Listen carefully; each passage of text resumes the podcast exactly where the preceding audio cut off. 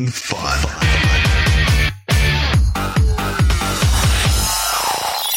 Welcome again, Steve. How are you? Thanks, I'm great. I'm excited Good. about You this know, you're going to have to push me and, and interrupt me. I, I get going and, and then I just never stop. I've, I've, I've got a communication problem. So, All right, I'll do my best. all right, do your best. But with also with us today, we've got Aishwarya Srinivasan, who, and I'll give you a, a quick introduction, Aishwarya, and then I'll let you introduce yourself. But I know that you have an MS in data science from Columbia University. I also saw on LinkedIn, yes, I do some of my research here, that you state unicorn in data science, and I want to talk about that unicorn. Welcome to the podcast. I, you know, how you got here is you were highly recommended via some of the the blog posts that you you've written. Why don't I, I turn it over to you so you can go ahead. Okay, and sure. Thank you yourself. so much. I just joined the science team in uh, IBM as a summer intern, and the experience has been like completely incredible. And presently, I'm dealing with like some of the reinforcement learning use cases uh, in the team. So, uh, as you know, that the DSE team typically takes in customer engagements, and we have we have been building machine learning algorithms for them. This reinforcement learning models have been like taking into account most of the financial use cases of our clients. So that's typically my flow of work. Now, so I got to go into this. I when I did the research on you because I, I like to know my guests, right? You have your own website in about me, a couple different things. Well, it said three things. One, a mischievous human, mischievous. I'd like to hear about it. I would say I'm more of a, a person who likes to take risks, a lot of risks. I'm a person who would not look and take into account any and every constraint that come into my way. If I need to go somewhere, if I need to get something, I would do anything to get there. So that's that, that's something crazy about me. And then it says number two, it says a data scientist by profession. I do want to talk about, let me save that for a second. I guess you, you finish with where you started, which is live life to the fullest, make a difference along the way. Sounds you like a, you got a lot of passion for uh, innovation, a lot of passion for, for data science. Yes. Am I right? You got a master's in data science from Columbia. Uh, I know you, I think your undergrad was more of a, a, you know, general computer science degree. Yeah, yeah. Why data science? What made Um, you head in I that would direction? typically say that most of my internships I used to do was like in every semester g- I, I used to reach out to companies and get industrial work from them because just learning from school wasn't enough for me. So I wanted like industrial works to work with different uh, data sets, to work with different projects for me to grow personally. So uh, with all my work, I got to work with a lot of machine learning algorithms. So that's something which caught a lot of attention to me, and uh, that's basically my initial seed for getting into data science. So, data science, how long has the data science master's program been at Columbia? I mean, how, how long has it, it existed? Um, it's been there for the past five years, and it's actually a 16 month program. I've completed uh, one year of it, and I'll be graduating in Oh, so December. you haven't, are you going to go on to a PhD? Um, I wanted to go into a PhD, but the thing was, I just completed my undergrad and I wasn't sure if I want to get into academia for such a long time. Hence, I chose to have a master's degree, and later on in my life, if I work for a while, and then I would get into academia, academia again to get a PhD. Uh, when I when I read through your profile and, and as the research that I've done, it seems to be spent a lot in healthcare. Is that true, or is it also? Healthcare is uh, one of the recent pro- recent projects which I have taken up at Columbia Medical Center.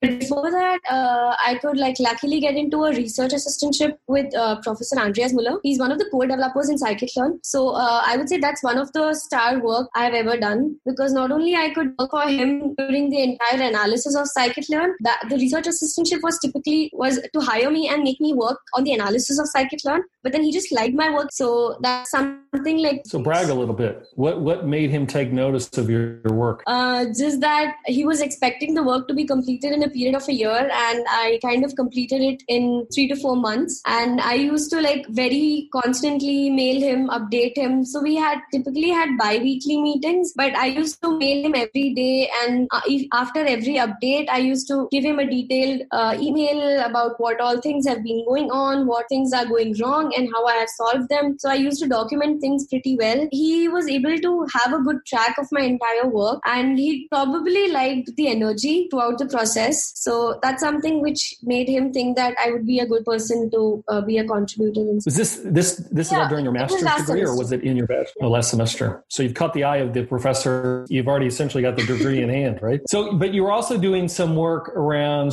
streaming data, like heart rate data, Yeah. blood pressure data. Yeah, sure. Can you talk So, a little um, bit about that? Columbia University Medical Center, that's typically a, a surgical department, and most of them are doctors. Some of them are teaching professors, but most of them are just surgeons. So they have a lot of data, and what they wanted to see that uh, they weren't able to separate and categorize patients into the ones who are like uh, critically ill and who could typically uh, end up with an acute kidney injury, and from the ones who are like kind of normal. So uh, they had a lot of data, which was like the pre-operative data based on the electronic health records of various patients, and they had the intraoperative data, which was during the operation or during the surgery, and they had post-operative data, which was like immediately a few hours after the surgery. So acute kidney injury is something which the few hours of surgery and uh, where their kidney starts malfunctioning. So uh, they wanted a probabilistic distribution of how and when a patient is supposed to encounter this. So uh, that was the main focus of the project, and we were trying to analyze the time series data. We were trying to analyze a lot of different forms of data. Turned out to be really interesting that not only I was working with the uh, machine learning models I had been previously working with, but I could also understand the domain knowledge. I could understand what the data means. So that's something um, which gives you a lot of in-depth knowledge into the industry. So that's typically why I would say that what unicorn in data science means. Uh, when you have not only the machine learning knowledge, but you also have the industrial knowledge in each and every domain you have been working on. So which is again the same situation. Like I have been working in the financial industry and uh, working on the reinforcement learning,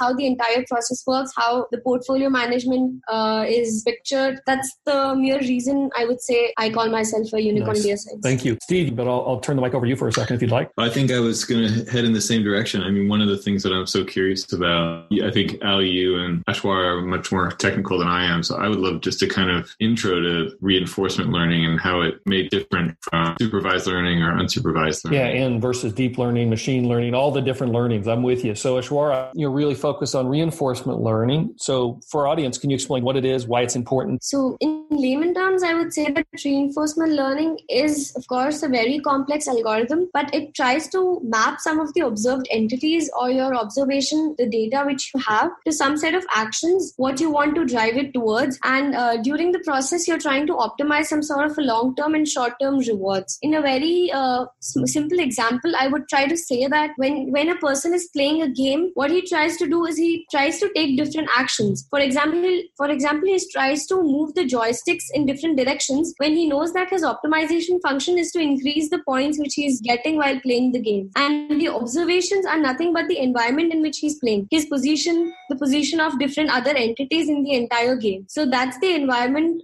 that's the observed entities where, which we are looking into, and the actions are the are the actions which he's taking in with the joystick, and the reward is nothing but your points which you're gaining through the game. So that's like a very intuitive and simple example of what we would want to do in a reinforcement learning. On a high level basis, I would say that how it differs from a supervised machine learning is that in a supervised machine learning, have a task driven approach. By what I mean is that you have a, a training data and you try to make your model learn the data. You make your model learn to do a task based on the data. And uh, while compared to unsupervised learning, you don't have a training data, and all you try to do is try to uh, separate, segregate, or cluster your data which you have in hand. So, uh, by that, I would say that reinforcement learning is simply trying to react to the environment based on some sort of a reward optimization. So I know uh, reinforcement learning has a model that surrounds it. And I think you've outlined a little bit of that model as you talk about long and short term rewards. But can you hit that again? And then also, if you could outline how the long and short term rewards impact and influence uh, the, the next action. Yeah. So, uh, for example, what I mean by a short-term reward is that when the person turned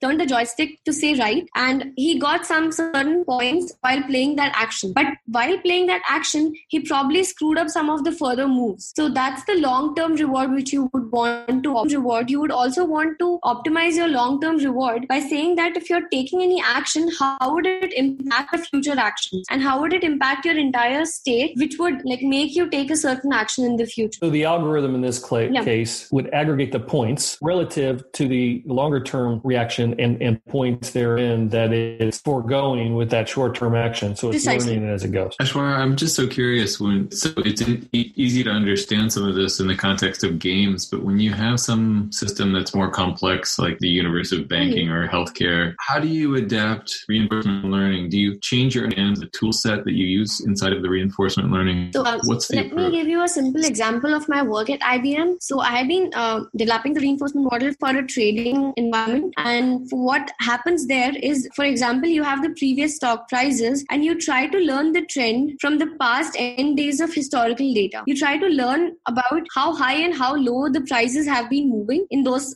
certain time span, and based on that, you try to take an optimal action. For example, if somebody says that you uh, look take into account the previous 30 days of closing price and you compare that with your present closing price, if you see that the present closing price is at least X percent higher than the previous N days of closing price, you feel that there's a higher trend and there's an increasing trend and you go for a buy. This being X percent higher and taking into consideration the previous N days of data, all these are the variables which come into consideration when you're making a strategy for trading. So all these variables are auto generated by the model and the model itself about how many days it has to look into take into account what percentage of increase does it have to uh, look for when going for a buy or a sell action when it comes to a how do you keep from overfitting the model? I wouldn't say that there's no overfitting in the model because reinforcement learning keeps on trying optimizing the the reward function the entire quality function. So here there's no overfitting because not trying to uh, your data with some sort of a label. So i don't want to turn into a, a stock assessment here, but the one thing, just as it relates to stock, if you're an investor, that uh, is interesting in here, it, it, would seem that that model would be predatory as efficient yeah. market theory, meaning the market is efficient at any given time. But if you're one of the ones that don't believe in efficient market theory, which investors that may listen to us out there, that I'm not one of, I feel like you know emotion drives the market all the time. Now, efficient market does work, it drives the market as well, and I presume a model of this this form can't predict that uh, that human emotion piece. I would say that I totally agree to what you're saying. So the model which we have built at IBM is not just taking into account the historical prices. There are n number of different external and alternative data which we have taken into account. So the thing is, we have been uh, we have put the entire model to a pattern, and we have already cleared that process a lot about the model here. But then uh, it's not just the historical prices. We have a lot of external data which is which is driving. That's interesting to, to me because kind of what you describe is a MACD or stochastics some some, some uh, historical assessment tools that you can use but this is on steroids and it sounds like what you're doing relative to my question is putting some of the emotional back into it. In other words you know what you see the market doing in terms of perhaps sentiment analysis uh, social feedback to you know build that into Precisely. the recommendations as well. Is that true? We have been presenting the model to some of the clients not the details of the model but the high level high level diagram and we shared the results. So surprisingly some of the financial clients they were very eager to know more about it. And we got an engagement with uh, Credit Suisse, and uh, I will be going there for a full fledged presentation on 24th of this month. Nice. Well, don't give us don't give it all away. I think if us three get together, we can go get make millions over this. You know what I'm saying? Why would we give this away? So Aishwarya, talk to me about the the Markov property, which says the future is independent of the past given the present. That's like a tongue twister. It's kind of a, a, a um, I would say in layman terms, it essentially means that if you have the information about your present state, then what you're going to derive for your future states would be just dependent on your present state and would not depend on your past. So your past would have already affected your present, right? Or your present on about your present would be just enough for you to derive your future. All right, so so it's built in. Yeah. It's organic, is what you're telling. Are are you seeing mo- some models that are not adhering to the Markov property, by which they're looking at past analysis and making false assessment assessments for the future because they're, they're going back in time when they don't need to. It's already um, built in. There could be a lot of models which do not follow the Markov property. For example, when you're taking into account a helicopter, then the entire trail of the helicopter helicopter's travel would definitely depend on its future. It's not just the position of the helicopter; it would also depend on where it's originating from. So the entire trail would be uh, dependent on a Markov process. I'm kind of curious to dive a little bit more into uh, open source. It sounds like you've been working with the scikit-learn library for Python. What interests you about open source, and where do you see things changing in open source as time goes on? What interests so you? I would say the it? most fascinating thing about open source itself is how transparent and how easy it is to share your expertise. So and it also like curbs out a lot of redundant work in the space. So there there may be a lot of people who have already been working in a certain set of modeling and building. So it's it's very easy for the others who are also working in the space to reuse that part of the code and it enables them to add on their thoughts into that part of the model. It's not just restricted for you to use a specific model which is out there. You can also add your entire thoughts. You can add your testing. You can add your uh, innovation into that model. So that's what makes it entirely fascinating. And there's like uh, none of the hidden states over there. There's no like. So for example, if I do not have a in-depth understanding of how a logistic regression works, I can very well open up the source code and try to understand how is it computationally working. So that's something which makes it very fascinating for computer scientists, for data scientists, and any of the other. Is there a lot of argument about whether things should work differently in open source? Do you see a lot of conversation around new models that get put into the into the module and um, into there's the only one thing which I kind of feel is a little restrictive when it comes to an open source is that if you have already built a model in a certain version, for example, if you have built the entire model using scikit-learn version 18, and further in the future we have new releases, and there are a lot of things which get deprecated, there are a lot of things which get combined to the other like, like other parts of the submodules. So that's something which makes you refactor the entire code when you're like there's a new release of the Python library. True. I mean, when would you use reinforcement learning? What are the best conditions and when not to use reinforcement? Um, I would typically say that, for example, if you're going to use reinforcement learning just based on the previous stock prices, your model would not obviously perform well because the market data which you're giving to the model is not sufficient enough for it to understand the environment. The model would still think that the environment is completely stochastic. Uh, the picture of the merger and acquisitions of the companies, it's not taking into account the uh, the stock patterns. It's not taking into account any of the earnings reports and any of the stability of the company in the market.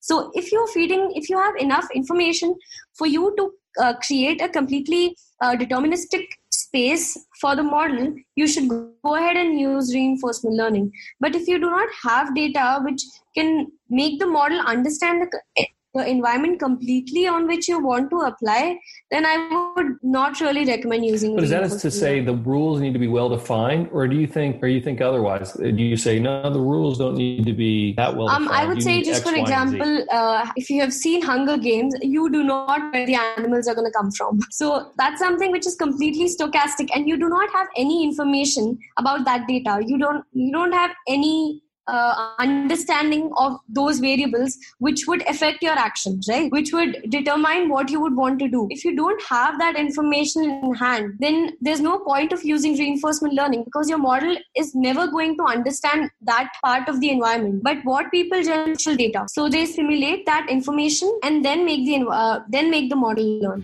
Hey there it's me have you our listeners about what you love or don't love about the show. Don't worry, we can take it. We're strong. We're tough. Let us know what you think. Now, back to the podcast.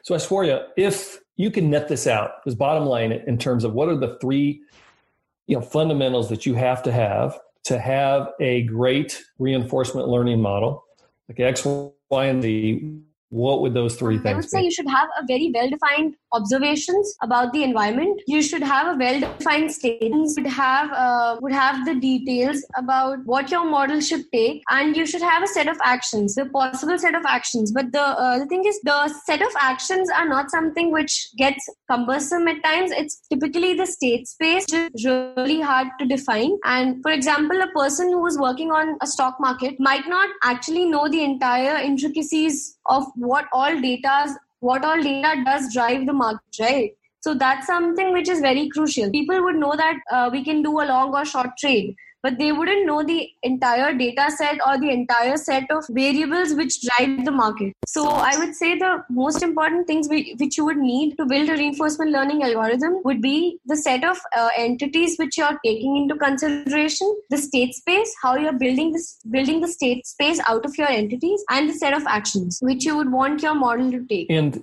I think you might have referenced this earlier. I know you've done some work in the healthcare industry around predicting kidney injury or acute kidney injury. And those would seem to be the stock market and acute kidney injury completely 180 degrees apart. What do they have in common that make reinforcement learning make the model uh, work um, with both? I would say I wasn't working with reinforcement learning when it was the medical data. Oh, okay. Yeah, because there was no action space, yeah. right? We are not uh, trying to take any actions. We're just trying to predict the probability of the patient getting the acute kidney injury. So that part of the project was nothing related to. Uh, so it goes back to supervised learning. Then. Yeah. All right. Very well. Okay, that makes sense then. Given those three ideal scenarios or conditions, are there other industries or sectors or realms of inquiry that you feel like reinforcement learning has a good shot at making progress? Okay, so um, I would typically say that most of the industry has still been looking into using reinforcement learning for a completely deterministic environment where we already talked about something like chess or having an AlphaGo or various different CartPole problems. So all those things are something which have like a very deterministic state space. You exactly know how the environment would look like and you exactly know what would happen if you take a certain action. So there's nothing stochastic in that entire scenario. So people have been using reinforcement. Uh, I would say businesses are still not in a, in a space where they would happily adopt advanced machine learning. Reinforcement learning is still far to go. So even most of the industries or even in finance, people haven't really adopted machine learning uh, completely.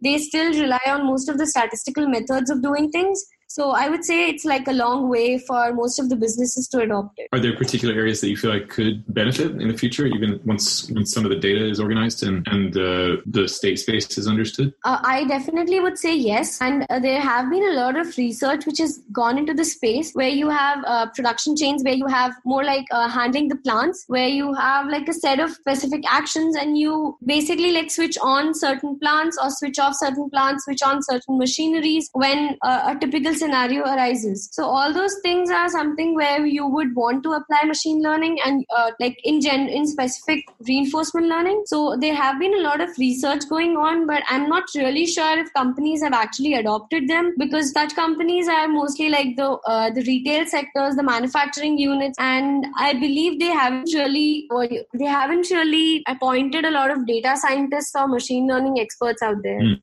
I got a few questions for you personally uh, like I like to end with. Before I do, Steve, any other t- technical questions? No, this has been a great conversation. Uh, first one is, is is you're doing a lot right now, and obviously it sounds like you're about ready to finish your master's, PhD. We don't know yet, but uh, you're getting your PhD. Uh, kind of like I've done through trials and tribulations at IBM. Uh, so I understand that if you don't continue from that standpoint. But what are you most proud of at this point in time? Um, I would just say I'm proud of the energy. That's it. Proud of the energy around yeah, all I'm you're doing proud around the energy which I got from my mom. So she she's 60 right now and she's completely energetic. She has like I feel that she has like she's one of the most energetic persons I've ever met. So I believe all the energy I have is from her, and I'm really proud of that. The energy is the only thing which uh, which makes me drive forward and which makes me think that there's no end to anything. There's no end to learning. There's no end to like anything. Like the world is going to go ahead. It's not going to stop in the next 100 years not going to stop in the next 200 years. So it's going to go along and you would have to like catch up with it. So i was going to ask you the second question but it sounds like you already a- uh, answered it and that is what drives your passion? It sounds like your mom drives yes, your passion. She she, she's your role model model? Yes, I would say she's my role model. Is she a data scientist? Now that would be impressive. um, she is not. she's a researcher, but uh, she's been working in a business school in India. And she's a researcher who uh, like gets to make all the content for the students who are coming for mba so i would say actually she was one of the first people who made me use ibm spss when i was in seventh grade. So people would not have even heard about what data is and she used to make me learn wow, spss impressive. so that yeah that, that is impressive and it, it, doesn't surprise me you come from a, a, an academic or a learning learning family. That makes sense. But seventh grade SPSS, yeah, that's, impressive. that's pretty cool. It's very cool. Did you, did you have uh, models that you've created at seventh, eighth, eighth grade? No, I haven't created anything. It's just that she used to teach me everything she she did. So she used to teach me things which I never understood, and I was like, "What the hell is she even talking about?" But that's what us parents do. So she's done a good job. So speaking of then, how do you learn today? How do you keep up with everything? Because it's changing fast and fast. and Fast. You can get easily discouraged. Um, honestly, so how do you keep up? To all the listeners, if you are on social media, quit. The only social media you should have is LinkedIn. Be addicted to LinkedIn. That's enough for your learning. You have like tons and tons of things out there read about everything that interests you that's pretty much enough for you to like keep up with what's happening out there.